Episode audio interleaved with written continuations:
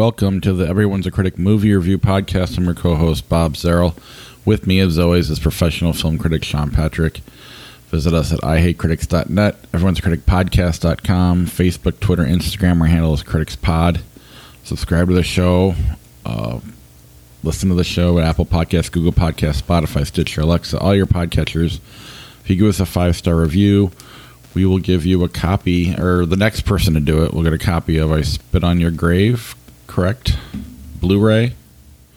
Yep. The whole, is it that yes, whole the 4K, package? 4K? 4K Blu-ray. Right. Yep.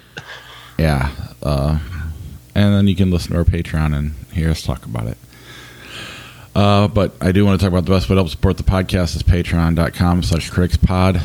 Uh, releasing with this episode will be uh, a new Patreon episode where we talk about Metallica's Black Album. And we'll be doing some more of those here, hopefully in the next few months. And what am I forgetting? TeePublic, ihatecritics.net. Click on the TeePublic link on the right hand corner or go to teepublic.com and search Critics Pod.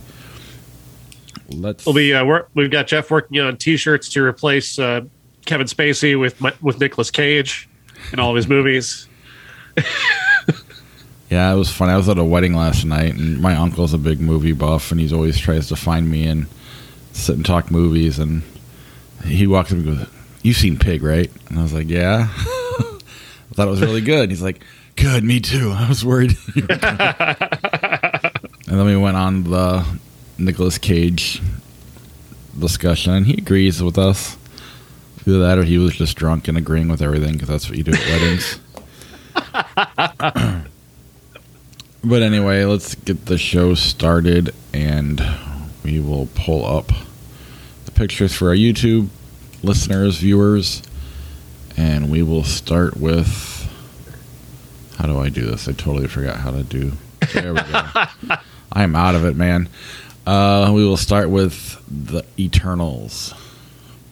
Eternals from director Chloe Zhao uh, stars a myriad of people uh, that I could sit here and name, but it would take me all day. Um, the story goes that the Eternals are a group of uh, super beings, gods, if you will, that were created by uh, a force in the universe to uh, protect Earth and help bring about uh, its population and protect it from these so-called deviants, these monsters that come along and uh, eat humans essentially and try to you know feed on them essentially. So these guys protect humanity for millions of years that they've killed all the deviants, then they have to sit there and wait and figure out what their what the rest of their mission is.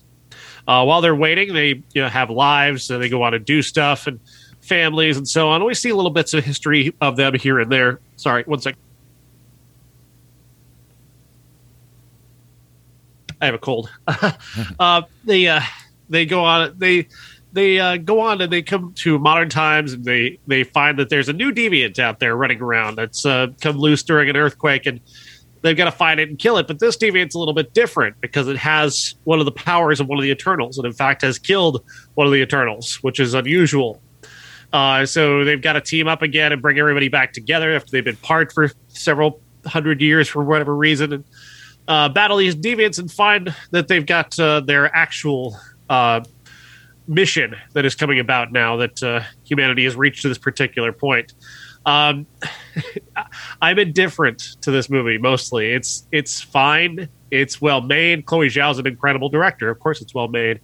Um, the, the problem is, is there's there's a lot of characters, and not all of them are particularly great or, or standouts. And specifically, uh, the guy uh, Richard Madden. This guy I am I'm face blind to this man. I cannot I could not pick him out of a lineup.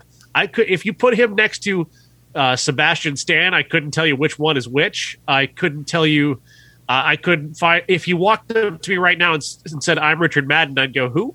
Like, And is he the star?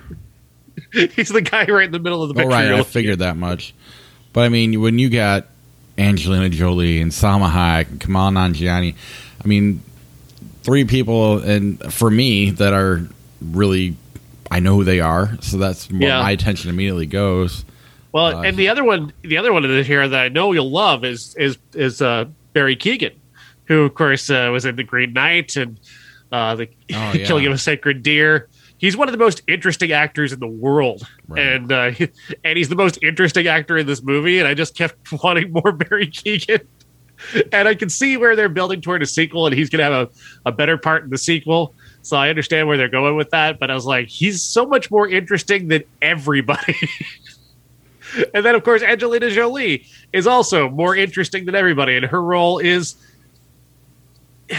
she's she's she's kind of sleepy throughout, and she's kind of sidelined. Uh, they give her character some that's kind of like uh, dementia for the gods, or whatever. I don't know what they called it the movie, but they had a specific name for it, where it means that she's out of action for a, for a while, and uh, she she can only be part of the action here and there because of this condition that she has. So, oftentimes you're wondering, when do I get to see Angelina Jolie? Really? And Salma Hayek is barely there. Are you kidding me? Barely. So like the two biggest stars of the movie aren't in it. Correct. Yeah. The the uh, stars are Richard Madden and Gemma Chan. They're out front doing most of the work. nice. Yeah, I've I didn't see it. I've heard I heard you could cut out 40 minutes by, and make it better by just getting rid of the love story. Uh, I mean, because they have no chemistry is the main reason why that would work. There's zero chemistry between Richard Madden and Gemma Chan. Uh, they they act like brother and sister, and they and they have a love scene in this movie. So it's kind of like they just there's no energy or life to that romance at all, and I just didn't just didn't buy into it at all. Yeah, that said, I mean, I know it's been reviewed as the worst Marvel movie ever made. Uh, I don't know who said that or how many people said that, but I have seen that here and there. That said, I I, mean- I, know the people that have seen it after all these reviews have come out have tend to like it because the bar got lowered. So I don't know if that matters, but uh, Well, I mean, Marvel is, has created so many great movies that to be the least of a Marvel movie is still pretty good. right. Like, like what which Marvel movie can you point at and really say that's awful? Like, there's, I think there's very few of those that are very. Uh, this is certainly not awful. I don't think anybody can say this is awful and be genuine about it because there's a lot of a lot of artistry that went into this, and Chloe Zhao is an incredible director. It's just that this story doesn't really resonate as deeply or as humanly as the as the other stories do, and these characters aren't aren't as familiar as you know even even Iron Man still had his own cartoon show as when I was a kid. You know, like he still had some more, familiarity than I would say the Eternals do, and name recognition, and and that that goes a long way towards uh, building. You know, for the for the fans who aren't just you know Marvel obsessives, uh, I I think that uh, our connection to these characters is limited. Well, and I heard they referenced Superman and Batman in this movie. They do. I know. I know about the Superman reference. I'm not sure about the Batman they, reference, they but I do. something about uh, the his butler Alfred. They mentioned that. Yeah, I guess Kumail has a uh, has a guy who's following him around everywhere. So I mean, that's I don't know if Disney's planning Chloe- on buying Chloe Zhao- Chloe Zhao had mentioned that uh, Justice League was kind of a, or not Justice League, Man of Steel was kind of an influence for her in terms of in terms of putting a superhero story together. She she likes that movie. That's cool. So do I. Uh, yeah, I mean, I don't know how you keep. I get how comic books work because you can just start up a new lane or whatever. I, I don't really. Maybe I actually don't get how comic books work. I really don't know how they they keep. Just as they make all these movies, they keep making the universe so convoluted and hard to live in. So I mean, every time you do this, and I think in this one, don't they make the Earth like a giant egg for one of Yeah. these? so, so now what? uh, but eh, I don't know. It's cool. But then to your point of, you know, not being, you know, being the worst Marvel movie is not necessarily a bad thing. But that's also part of the problem with these movies is they're very safe, and there's, you know, you got these great directors who I'd like to see do something else. I mean, I'm happy for them career wise, uh, but it, it's just not the same, you know. Yeah. No, I get it. I, I I don't hate this. I don't think you. I don't think anybody can honestly hate this. Uh, I think you, you you've got to if you're out there kind of saying this is terrible or this is an awful movie. I th- I think you're being kind of dishonest. Uh, I think you just went in with an attitude. Mostly, this isn't bad. It's just not great. Yeah, I haven't actually heard anybody say it's bad other than the reviews. So, uh, very cool.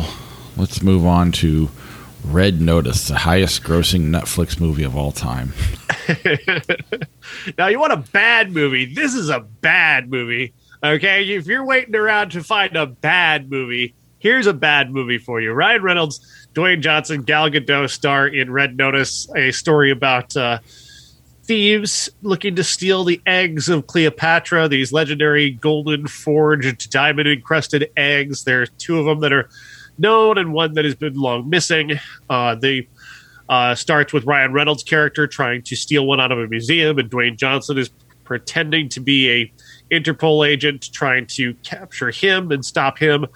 Uh, while he's being led around by Gal Gadot's character, who's the number one art thief in the world, because we get the joke of Ryan Reynolds is the second uh, best art stealer in the world, which is a joke they did in McHale's Navy, by the way.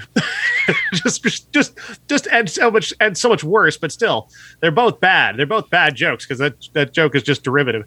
But Tim Curry, the joke of that movie was that Tim Curry was always the second most dangerous terrorist in the world. They kept doing that joke over and over again. Uh, but that they don't linger on that joke. I guess I don't know. I, I just I hate this movie. You know what the problem with this movie is? It's like that? they filmed it three different times. Once with Ryan yeah. Reynolds on a green screen, and then they brought in Dwayne Johnson separately to film on a green screen, and then Gal Gadot on a green. Like none of them were together. they all do what they do great. Yeah but they're just out there on an island when they're supposed to be this like buddy cop. I don't know what what you would call it. Some I mean, it's a jewel thief movie, I suppose. But there's no like. Eh, there's there's no chemistry, obviously, but they're still all doing what they do great. It just never m- meshes together. I mean, even the marketing for it, which the marketing is way better for it than the movie, uh, but the, the marketing is kind of how the movie comes off is just very separate and uh, they're in the, all the scenes together, so I'm not saying that's not they're. I'm not saying this is what they did, but it just feels like there's something missing. Because they're all, I mean, they're all doing they're doing their shtick on autopilot, and she's just trying to be one of the boys, just kind of doing the same shtick that they're both they're both kind of doing in their own way. And she's like a combination of both of them. and they're each doing he's doing Ryan Reynolds, he's doing The Rock, and I, am sorry, I'm tired. I'm bored with this. I've I've been here. I've seen this before. I've seen this movie a thousand times. This this humor, by the way, this, this stuff where where this this highly referential rat a tat humor where we're trying to throw three jokes at the wall, hoping one sticks. I'm over it.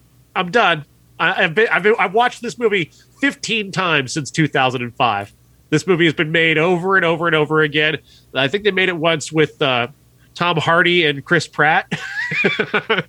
I know it, not Chris, the other Chris, the other Chris, whatever his name is. One of them. Uh, Chris Pine uh, and, and, Reese Witherspoon. I think that was this movie too. I'm not sure. This could be.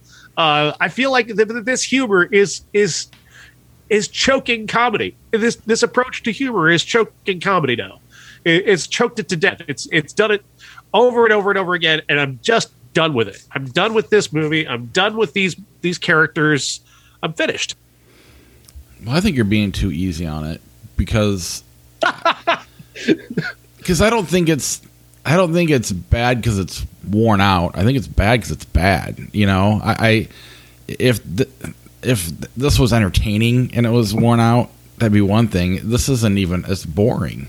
You know, it, it's not as fun as it should be. I mean, the the Bodyguard wise movies. I know you don't love them, but they're not you know, you know, they're they at least they work. You know, this is full blown just bad and boring. You know, it's that you could argue is worn out, and, I, and and you might not like it because of that. But this one is just it's just not good, and I don't I don't understand how you can screw this up. I, I mean, it, I would watch all three of these people. it doesn't live up to the idea of these three people in the same right. movie. right.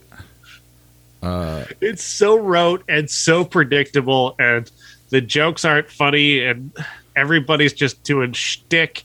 And I'm just, I, I, I hate it so much. And I kind of felt this way, you know, I felt this way about Free Guy and about Jungle Cruise, whereas like they were so benign that I just didn't care. But this, this, this, this is, is bringing out like it. Yeah, this is bringing out like a genuine hatred now for for this for this style of humor. And maybe I'm wrong. Maybe it is just worn. out. I mean, I'm not saying it's not worn out, but I, I just think there's more to it than just being worn out. I think it's like genuinely bad, and that's kind of just a real bummer. Because again, I would. I mean, I'd, I'd, watch these three people hang out and do it, not even be in a movie. you know? uh, have I'd watch them having dinner. so give me that. Uh, yeah, that's the. I mean, that's the classic Gene Siskel quote. You know, I'd, what is this better than a movie of these same people having dinner together? Oh, and it's right. not. Yeah. yeah, I absolutely. Uh, this is a this isn't the worst movie of the year. I've yeah, no. I've still got I've still seen Serpent this year, and I've still seen. I've still seen. Uh, oh God, I can't remember the other name, name of that other piece of shit. But this is on. This would be like number ten of my worst movies of the year. Yeah, I don't know. I have a hard time with. Yeah, I don't. I don't know where I'd put it. I, to me, it's gonna be more forgettable, which is really just that's kind of the worst thing you can say about a Ryan Reynolds, a Rock, or Gal Gadot movie is forgettable because they are not forgettable actors. All right, hopefully it picks up from here. Spencer, it does pick up from here because this movie is wonderful. Uh, Kristen Stewart stars as Princess Diana. Uh, this is set over Christmas in 1990, where you know, she's on the verge of uh, breaking away from the royal family, but she's got to go do the whole Christmas thing. And we kind of get a sense of her entire life uh, through this one weekend of Christmas at uh, at this castle Sandringham, uh, where you know she knows that that Charles is is cheating with with Camilla, and she's aware that pretty much everybody knows. Everybody knows about her problems, about how she's not eating, about how she's suffering from bulimia, and she she's just so tired and sick of everything. And she's got you know she's at this like fork in the road and what does she do? Does she kill herself? Does she does she try and leave? Is it possible to leave this? Can you leave this life? And the conflict is just so strong and so emotional. And she is so incredible and so is pablo Larraín, the director here who just does an amazing job of creating the you know this cage i mean the the concept of a gilded cage was built for Princess Di. I mean, she's trapped. She she's trapped inside of this cage that while yes, she has all the privilege in the world and she has all the money and she can do just about anything, she really can't do anything because the the strictures of royal life I mean, every single day she's told what she has to wear. She hasn't, and not just one time a day, like three times a day, she's told that she has to wear. And granted, yes, I know it's the highest fashion in the world, and you shouldn't complain about having everything. But when your life is this controlled, when somebody is there watching you get dressed or telling you uh, to to you can't do this or you can't do that, and then you have to, you're forced to live with this man and see this man who is your husband, but he's also hates you and you hate him and you're not allowed to leave. Just I bought in. I bought in on the conflict. I bought in on her emotion. I bought in on her uh, on how sympathetic I feel towards her. And there are just so many lovely, lovely touches in this movie. There's this point where, and Pablo Larraín is just brilliant at doing this, creating these moments where music and life come together. Uh, there's this like dream sequence where she's just bounding through the halls of Sandringham, dancing, and everybody's just kind of staring at her and lost and confused, like, how could she do this? it's a dream sequence, but it's still beautiful. And then there's Sally Hawkins, and she and Sally Hawkins have this moment on the beach together that is just so beautiful and so human and so lovely, where she just says to her, "You don't, you don't need another doctor. You just need to be loved." Beautiful. Yeah. I, I mean, and you know, you go from as a movie fan not being able to stand like Kristen Stewart from the Twilight movies, all for her to turn around and be one of the best actors out there. Uh, she's incredible, yeah. Uh, I mean, she's constant. I haven't seen this, uh, so I'm not commenting on this movie. But she's constantly knocking out of the park when I do see her in something. Uh, even in something bad, she usually shines in it. Yeah, I I wouldn't. You know, if you would ever asked me who should play Princess Diana, I probably wouldn't have thought of Kristen Stewart. And even looking at this picture that we have up here on YouTube, I'm just like, well, yeah, yeah I can see it. I don't know why I would have never seen it before. Yeah, but uh, this sounds pretty amazing and sounds like a great performance. And I'm sure she, I've heard she might be up for awards later on. I sure hope so. She deserves it. This is this is a really great movie. All right, let's move on to Belfast. Belfast uh, stars uh, Caitríona and uh, Jamie Dornan. They're parents to a young boy named Buddy, who is being raised in Belfast in 1969. And if you're familiar with Belfast in 1969, it's not a very safe place. Uh, the the war between the Protestants and the Catholics is becoming violent, and these this couple and their children live on this uh, street where they live it's an integrated street. Uh, there there are Catholics and the, and uh, Protestants living on the same street, and so there's a great deal of conflict because people are very Catholics, especially, are very upset, or Protestants are very upset that Protestants and Catholics are living on the same street. So this street becomes sort of a battlefield uh, place where you know he's the the father Jamie Dornan is trying to raise his family, but he also can't find a job in Belfast, so he has to work in in uh, England. So he leaves for weeks at a time to go work uh, in construction and then come back and try and raise his family. He also has long time tax problems, so they're trying to get him out of that. Uh, his wife is trying to keep the bills paid and get him out of that, but it keeps building and building and building all this pressure. Meanwhile, we're spending the entire time with the kid, uh, Jude Hill, who's the central character here, and seeing all this through his eyes, and that's very compelling. And, it, and it's quite uh, it's quite warm and genuine in that way. I don't necessarily connect with this very deeply. Uh, I, I, appreciate the artistry. I know the, the, the choice of black and white is sweet, and then the uh, the uh, way he, he, he, the kid like, loves going to the movies, and they use color to show that the movie the movie he's watching, and then they cut back to him and it's black and white. And it's really it's a very interesting approach. I, I don't really understand the reasoning behind it. I guess just kind of the idea the outside world is more colorful than it is here. Uh, I I get it. I just I'm struggling to really be that compelled by it. Sounds like it's no Jojo Rabbit, another movie where you have to live through a kid, uh, which is a great Very idea. Different. You know, I having a kid be at the center of you know in the background horrible stuff's going on. That's a neat way, but it's been done forever. I mean, hell, The Simpsons did it. South Park does stuff like that. I mean, it's all of it different ways, but it's definitely an idea that's been done. Uh, yeah, but it it it's well made. It's it's uh it's sweet in many ways. It's got some very strong conflict and good performances. Uh, Kenneth Branagh is a terrific director. Um, I don't really. I think this one got built up too high for me. Like yeah. I, I, I was told to expect way too much because this is apparently the Oscar frontrunner. Really? And I, I, I don't see that. Yeah. Apparently, people haven't seen Tick Tick Boom yet. I'm not. I'm the only one. So we'll oh, talk really? about that next week. I'm excited about something now. Yeah, this looks like something where you say everything about it's great. I just don't care. I, I, recommend it. I recommend people see it, but it, it does it does seem kind of like uh, the most uh mainstream idea of an Oscar movie, like the one that get, this is the one that's going to make everybody happy. Everybody can watch this and everybody can like it and everybody can see something that they appreciate. And that to me is playing it safe. well, and that's also, I mean, you should remember this because you're giving it a positive review. If it does in fact win the Oscar, I, don't be surprised if you know. I'm sure I'll see it at some point. I could see myself turning on a movie that I like okay when it goes off to win an Oscar. I know we turned on uh, that one with uh, oh my god, Green Book or something like that. we liked it when we reviewed it, but by the time it won the Oscar, like fuck that movie.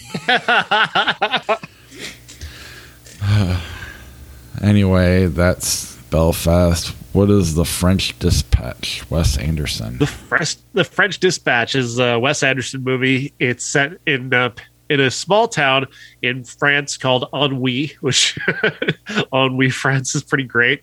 uh, and the it unfolds in three or four stories, I guess, because there's a framing story about Bill Murray being the owner of this French newspaper that is somehow the offshoot of a Lawrence, Kansas newspaper that has their own French office for some reason, which is funny in its way. Everything about this movie is funny while you're watching it. Trying to explain why it's funny later doesn't make any sense, so I won't try. But uh, wonderful characters. Uh, Owen Wilson plays a, a, he's got he's got these wonderful reporters. So one of them is Owen Wilson who tell who gives us a bicycling tour of ennui, and it's various scenes that are very reminiscent of the word ennui, which I love. I I love the visual joke of that. I love the way that Wes Anderson plays it without it being a joke. It's just it's wonderful, absolutely great. Then there's uh, uh, Tilda Swinton plays another reporter who's covering the art world, and it's a send up of of modern art. Uh, Benicio del Toro is a prisoner who's kind of psychotic, who becomes this art world uh, celebration. He's this wonderful artist. Everybody loves his art, and he kind of goes out of his way to to make it difficult for people to appreciate his art. And, uh, Adrien Brody plays uh, one of the uh, people trying to buy and promote his art, and he's he's gets sent up very well, very funny way then Jeffrey Wright has this amazing story at the end where it becomes this sort of this very low key action movie taking place, but with a Wes and very Wes Anderson style. There's a car chase and everything in this, and it's so wonderful and it's so witty and it's so fun. Uh, the least interesting part, I guess, would be Timothée Chalamet and. Uh, and that he, not that he's bad. There's nothing bad in this movie, but he and uh, I can't. Why am I struggling to remember her name right now? I don't. Uh, anyway, uh, Frances McDormand. There it is. There it is. It took me a second. Uh, they have a they have a thing going on. He's a you know a college revolutionary, and she's a reporter, and they kind of have a, an affair. But it's it's very it's good, but it's not nearly as interesting as the other stories. Everything about this movie, though, I, I really enjoyed. It's just really it's really smart and funny and great pace and just exciting, interesting characters. I, I dig it a lot. Where do you rank it with the rest of the Wes Anderson movies, or is it just like they're all the same? So. I would rank this near the top. I think this is uh, up there with Royal Tenenbaums. Uh, for me, I like I said, I think this is his funniest movie. I think this is one where he's making a genuine, uh, straight ahead comedy, and and his style, his idea, his approach to comedy is so unusual it's it's very it's very it's just very him uh, and I really enjoyed I really enjoy the way he approaches comedy cool and I I mean I like Royal Tenenbaums a lot I think Rushmore is great after that I'm just kind of like same thing same thing but I stopped watching them so I can't keep saying that uh, but if you're comparing it to Royal, Royal Tenenbaums I might give it a shot then if it's, I recommend it highly. I, it's one of my favorite things I've seen this year. That's awesome. Uh, what about Chappie? I mean Finch.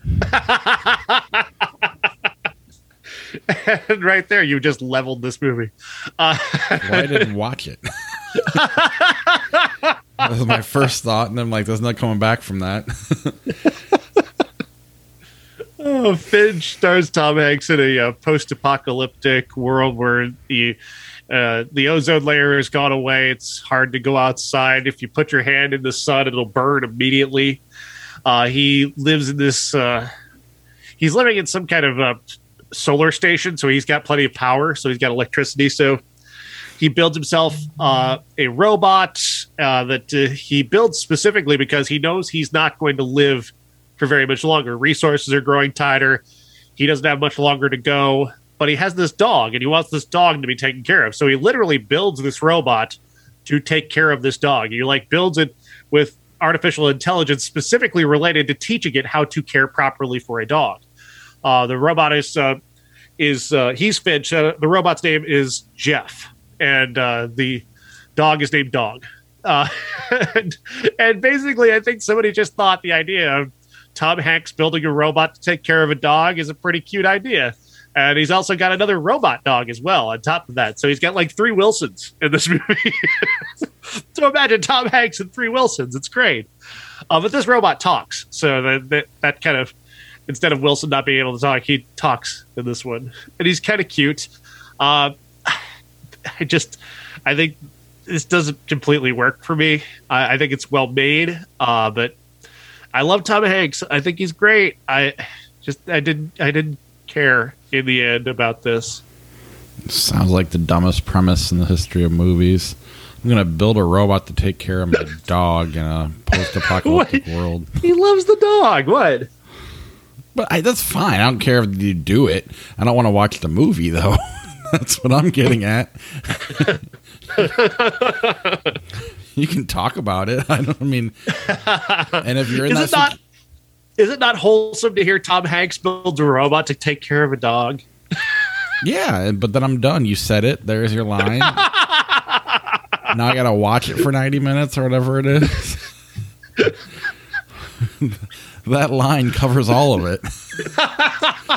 My imagination's going to do a better job, and it's going to last less. yeah, I. I mean this. I, this almost It's looks a like a, good- It looks like a joke. It's not as annoying as Chappie. That's fair. yeah. So it's got that going for it. Well, then I read your review, and literally the only thing I've ever heard about this movie is what you've told me. Like I've never seen any advertising for it. It's so weird, right? What is Apple doing? What are they doing? This is the second Tom Hanks movie they kind of did that with, right? What was the one Yeah, earlier? like- Yeah, the World War II movie. right. I I don't. You would think. and then Coda, like Coda's a great movie. They they got it and they buried it. Uh, Palmer is kind of the same way. They got it, they buried it. maybe they're, I don't understand their approach. I really don't. they're trying to get the word of mouth thing going, and then people just start getting Apple products. Either that, or they like they like their exclusivity so much that they don't want you to know. Maybe you're like an Apple user. You can't escape this. I don't know. I'm an Apple user, and I've never seen this anywhere until I Googled it to get this picture for YouTube. Yeah, I, don't- I don't understand. That, that poster does look like somebody, something, some like they made up for like another SNL. movie. or, or like an SNL sketch. Yeah. That's I, I don't even know what else to say other than our classic is Castaway.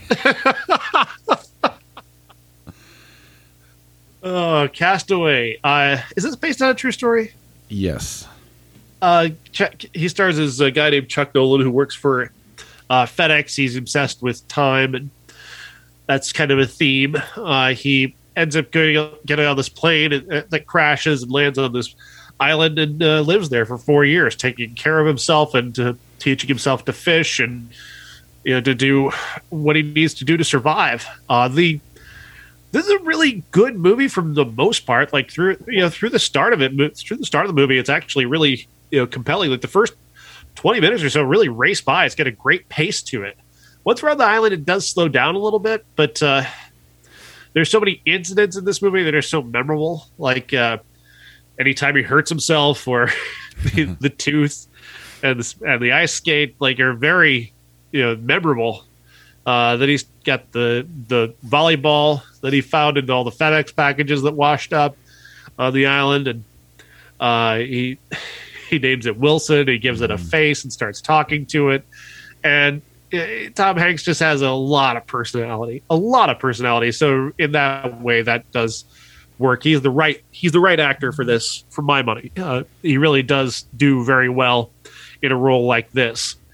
Uh, I, I like everything except the ending of this movie. Pisses me off every time. Uh, not that not about him and Helen Hunt because I, I don't mind that they don't get together. Uh, my issue is that that uh, we've got this character that he that Zemeckis decides to establish in the opening of the movie. This woman who lives on a ranch in Texas who is making angel wings, and she remains prominent. Her her angel wing creations re- remain prominent through the movie, but we establish early on that she's essentially sent something to her soon-to-be ex-husband to we, we can assume or divorce papers. And then we come back around at the end. And he's got this package that had the angel wings on it that he's kept the entire time, and he takes it back to her house.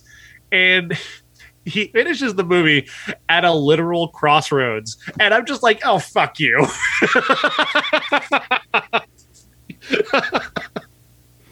Yeah, I, I, it almost plays like they, they established this woman specifically to be his consolation prize because he can't have Helen Hunt. right. I I don't like this movie, but I think Tom Hanks' performance was amazing. Is that weird? I mean, I don't know. Uh, I just it's got a little too lone survivory for me in that it it's a true story, but they take liberty. They use that to their advantage, and stuff that's not necessarily believable uh, happens, and be like, "Well, it's a true story. That would happen." so, uh, but I do like the way it starts. I, I wish there was a way to. I don't know. The pacing does get weird when he's on the island, but you're right. Not watching it, however many years later, about almost what 21 years later. Uh, Jesus. uh, it there are so many memorable moments. So there's that. So uh, I mean that matters. I mean you don't last that long and be that iconic in terms of. I mean everybody knows what Wilson means to this day, right? Whether you've seen the movie or not, and that's an impressive feat. So I, I don't know. Maybe I'm wrong. I mean I guess there's no right or wrong, but I I just don't like it that much. But I think Tom Hanks is this is one of his best, maybe one or two best performances that he's ever had. Maybe top three for sure in my my mind. Do you, do you find like you you think the odds are stacked against him too high? A little bit, and then the way that he, I don't know, and I I suppose that raft that he makes at the end could have made it, but I feel like they would have. I I don't know. I just the yeah, I just what you said is right. I just think the odds were stacked too high, and it had me not just kind of buying it, and then and then the fact that people go, but it's a true story. It happened. Like, well, so was Lone Survivor, and that didn't happen. That, that didn't happen that way. No. He, basically made himself Rambo. That's ridiculous. this isn't that bad. Uh, you know, I'm not right. going to say that because there's definitely there's definitely scenes that are real situations you're gonna have to deal with. And I know he made a raft and floated back to land, so I know what happened. I just the way they show it in the movie, I, I don't. I love, but again, there's a little bit of uh, a very smart visual early on in this movie where they're giving us a tour of his life. Uh, visually, you they they pass over a wall of photos, and you see that he has a he's he's like a, a professional when it comes to boating and, oh, yeah. and, being and being a captain. So he would know these things. He would know how to do this. Oh no, I'm not saying. I mean, clearly he he made it back, so it really happened. I understand that. I just the particular raft he was on made it look more impressive. I mean, it's already impressive. I just it, it just was almost unbelievable the way because it just was all rickety. I don't know. Maybe I'm being too hard on it, but that's not. I mean, I agree with you also with the crossroads way of ending it and that really so that pissed me off so much. It's just the guy standing at a literal crossroads, like, we get it. We get it, Bob. We understand. We know what you're saying. It's like he doesn't have to stand literally at the crossroads. We get it. I mean, for my money, I would have almost rather had the the castaway stuff shortened and i mean you have the helen hunt stuff go a little longer and that dilemma and that, that there's a lot there that could have been pretty awesome uh, not awesome but just compelling uh, intriguing yeah. but instead they just kind of at this point you're just happy he made it back and everything else is just kind of they just rushed through it and I, I would have ditched I would have ditched the whole angel wing thing. I would have ditched that whole subplot. I would have got rid of that whole thing, and the movie would not. St- it would start with him in Russia, and it would end with uh, him having that conversation with his friend about moving on from Helen Hunt. That would that would to me would be a better way to end this movie.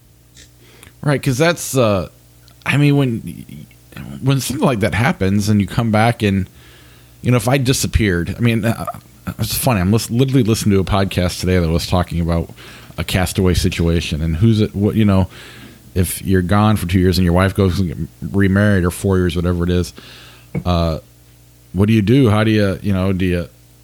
Who's wrong? Nobody's wrong. Everybody in the situation is a victim. like every single person in that situation, and it's just that's a that's a dilemma that I don't even know how you just kind of got to move on from. But it's still getting to that point you're moving on is uh, that's a process. And here it just kind of like you can't have me. All right, go to the next scene and movie's over. Not that Yeah. that's wrong, but I just I I think you could have had a more compelling movie if you well, especially with a with a. Uh, and again, maybe this is just my perception of this.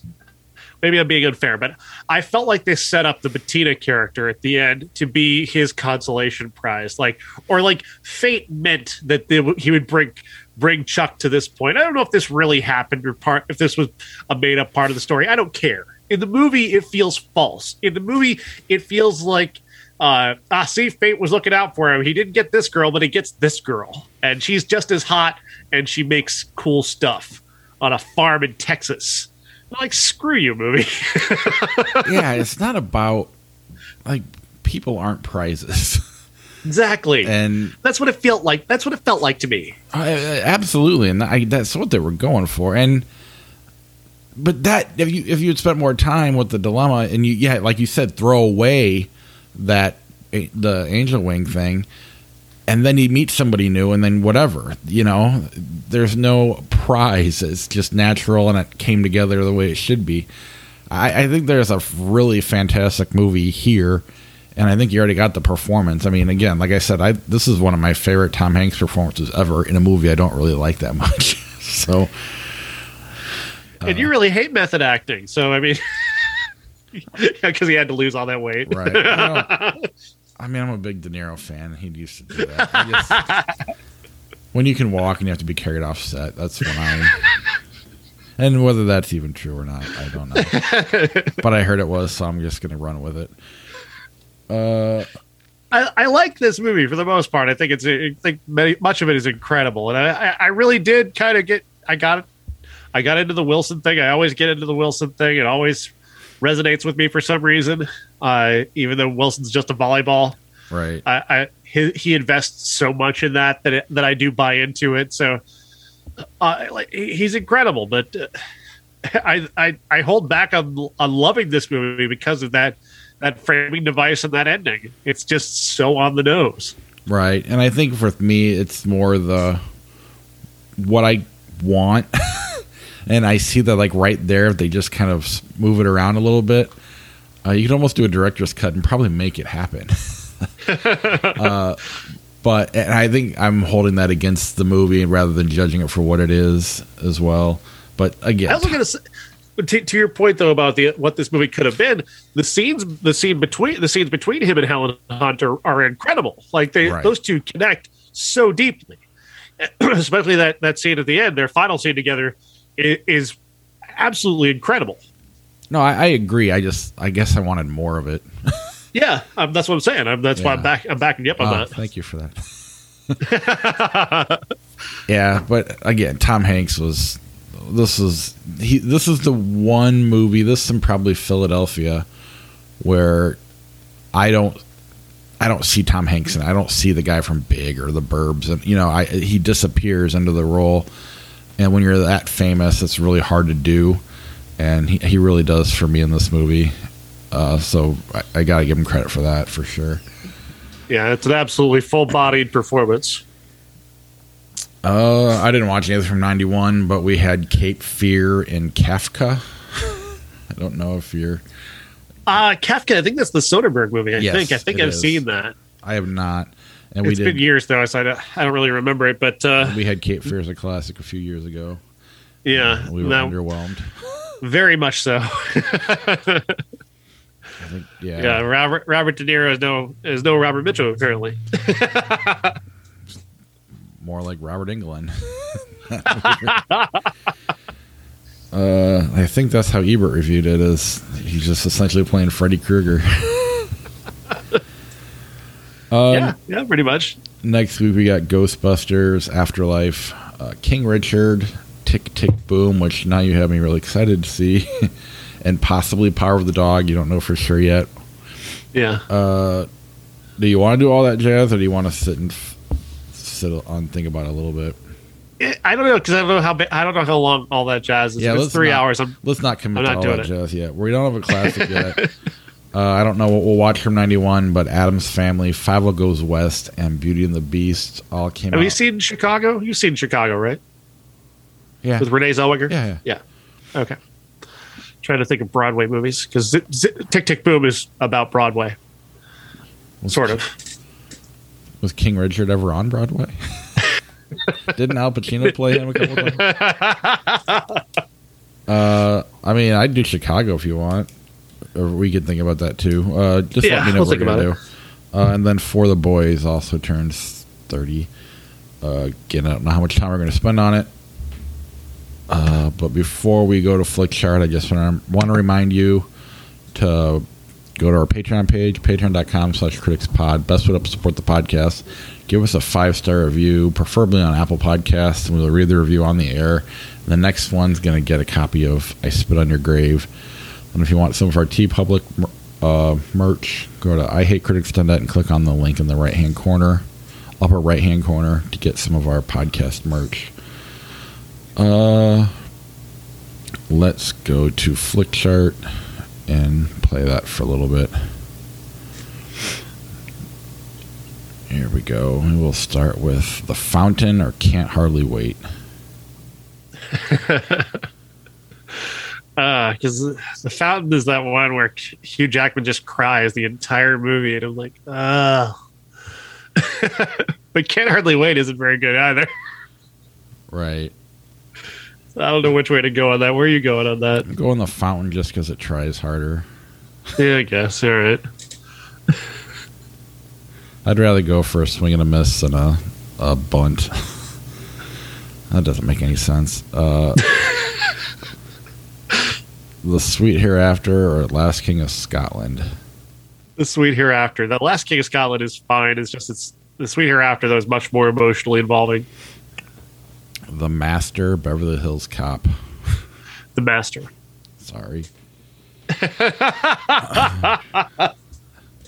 Every other movie he does is good. this is one of the others. Uh, holy cow! I actually won a coin flip. Sorry, gonna burn in movie hell for that one. uh, the Nightmare Before Christmas, Demolition Man. I mean, Demolition Man is just so much fun. It's stupid, but it's so much fun. I agree. I, I was in Dallas a couple of weeks ago and I have to go back tomorrow.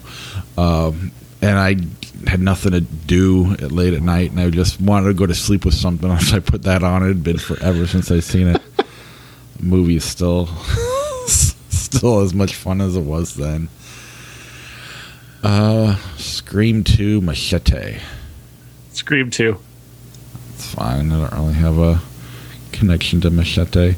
The Bourne Ultimatum, Air Bud. Bourne Ultimatum. A tough one. Yeah. The WWE movie See No Evil or Stephen King's Bag That's a Bones. TV movie that I've never seen or heard of. Oh, the bag of oh A and E. Yeah, I suppose that's uh See No Evil or Creed. That just got a lot easier. Flickchart's trying to get me to talk about Rocky Four. they do Demolition right. Man and then they do Creed. Uh, I didn't go see it in the theater uh, just because I'm not going to badmouth anybody. It's my I married.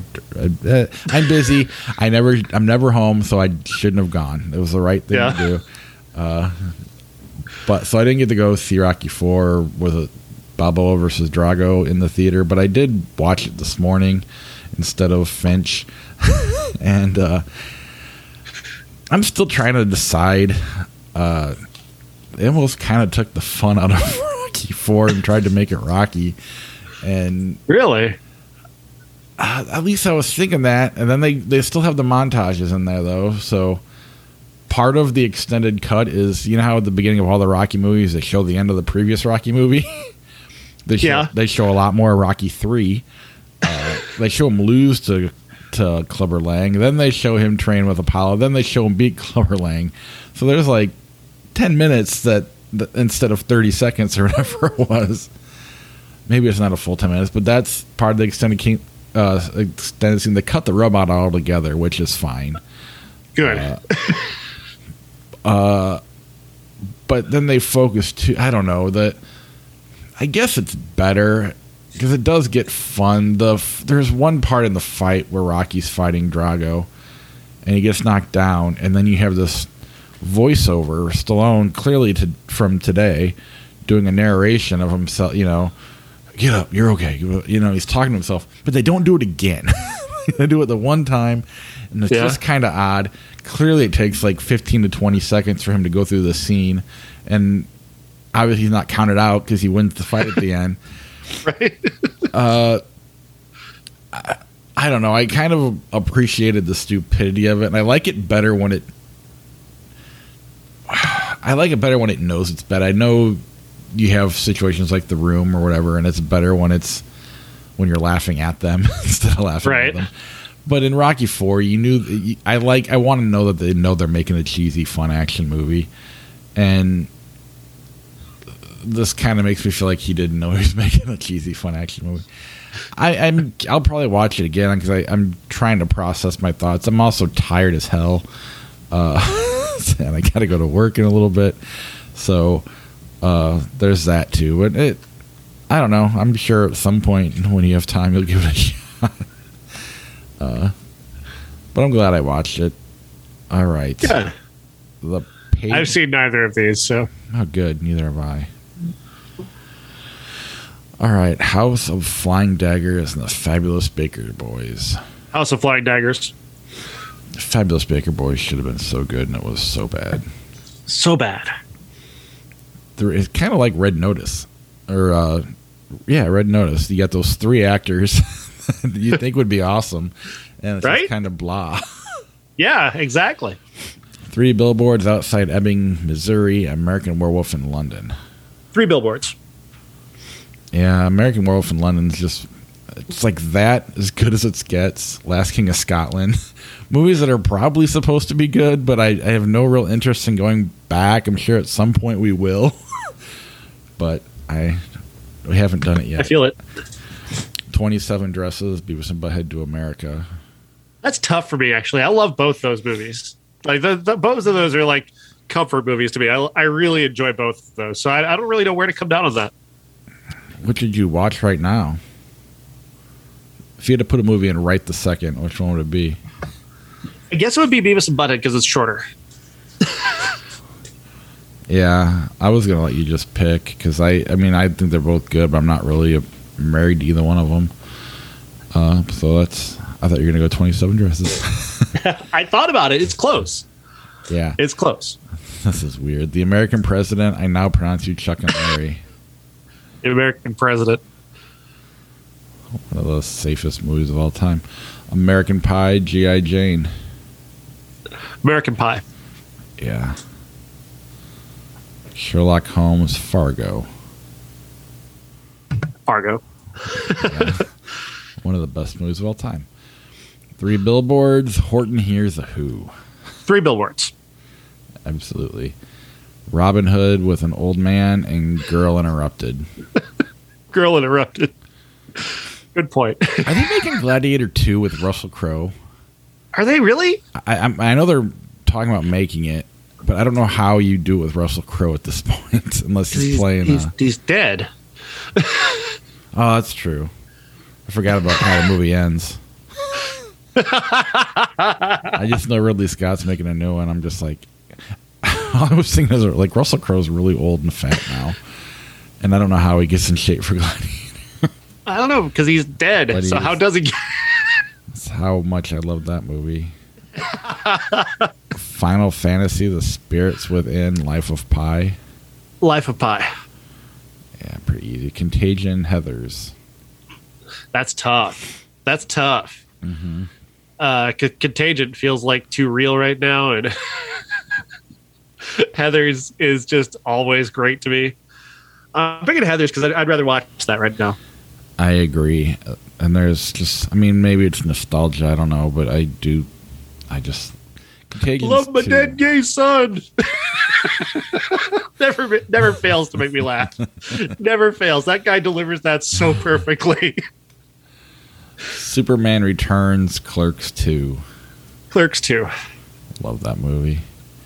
Troll Hunter, Slither. Troll Hunter. Really? I'm not a big fan of Slither. I've never seen Troll either one of them, but was Troll Hunter any good? Yeah, it's not bad. Unforgiven, Singing in the Rain. Whew. Two very, very different movies. Two very, very good movies. Uh, Unforgiven. Yeah, it's nothing against Singing in the Rain. It's just more my I'm more the Unforgiven demographic than the Singing in the Rain. But the Wolverine, Twenty One Jump Street. 21 Jump Street.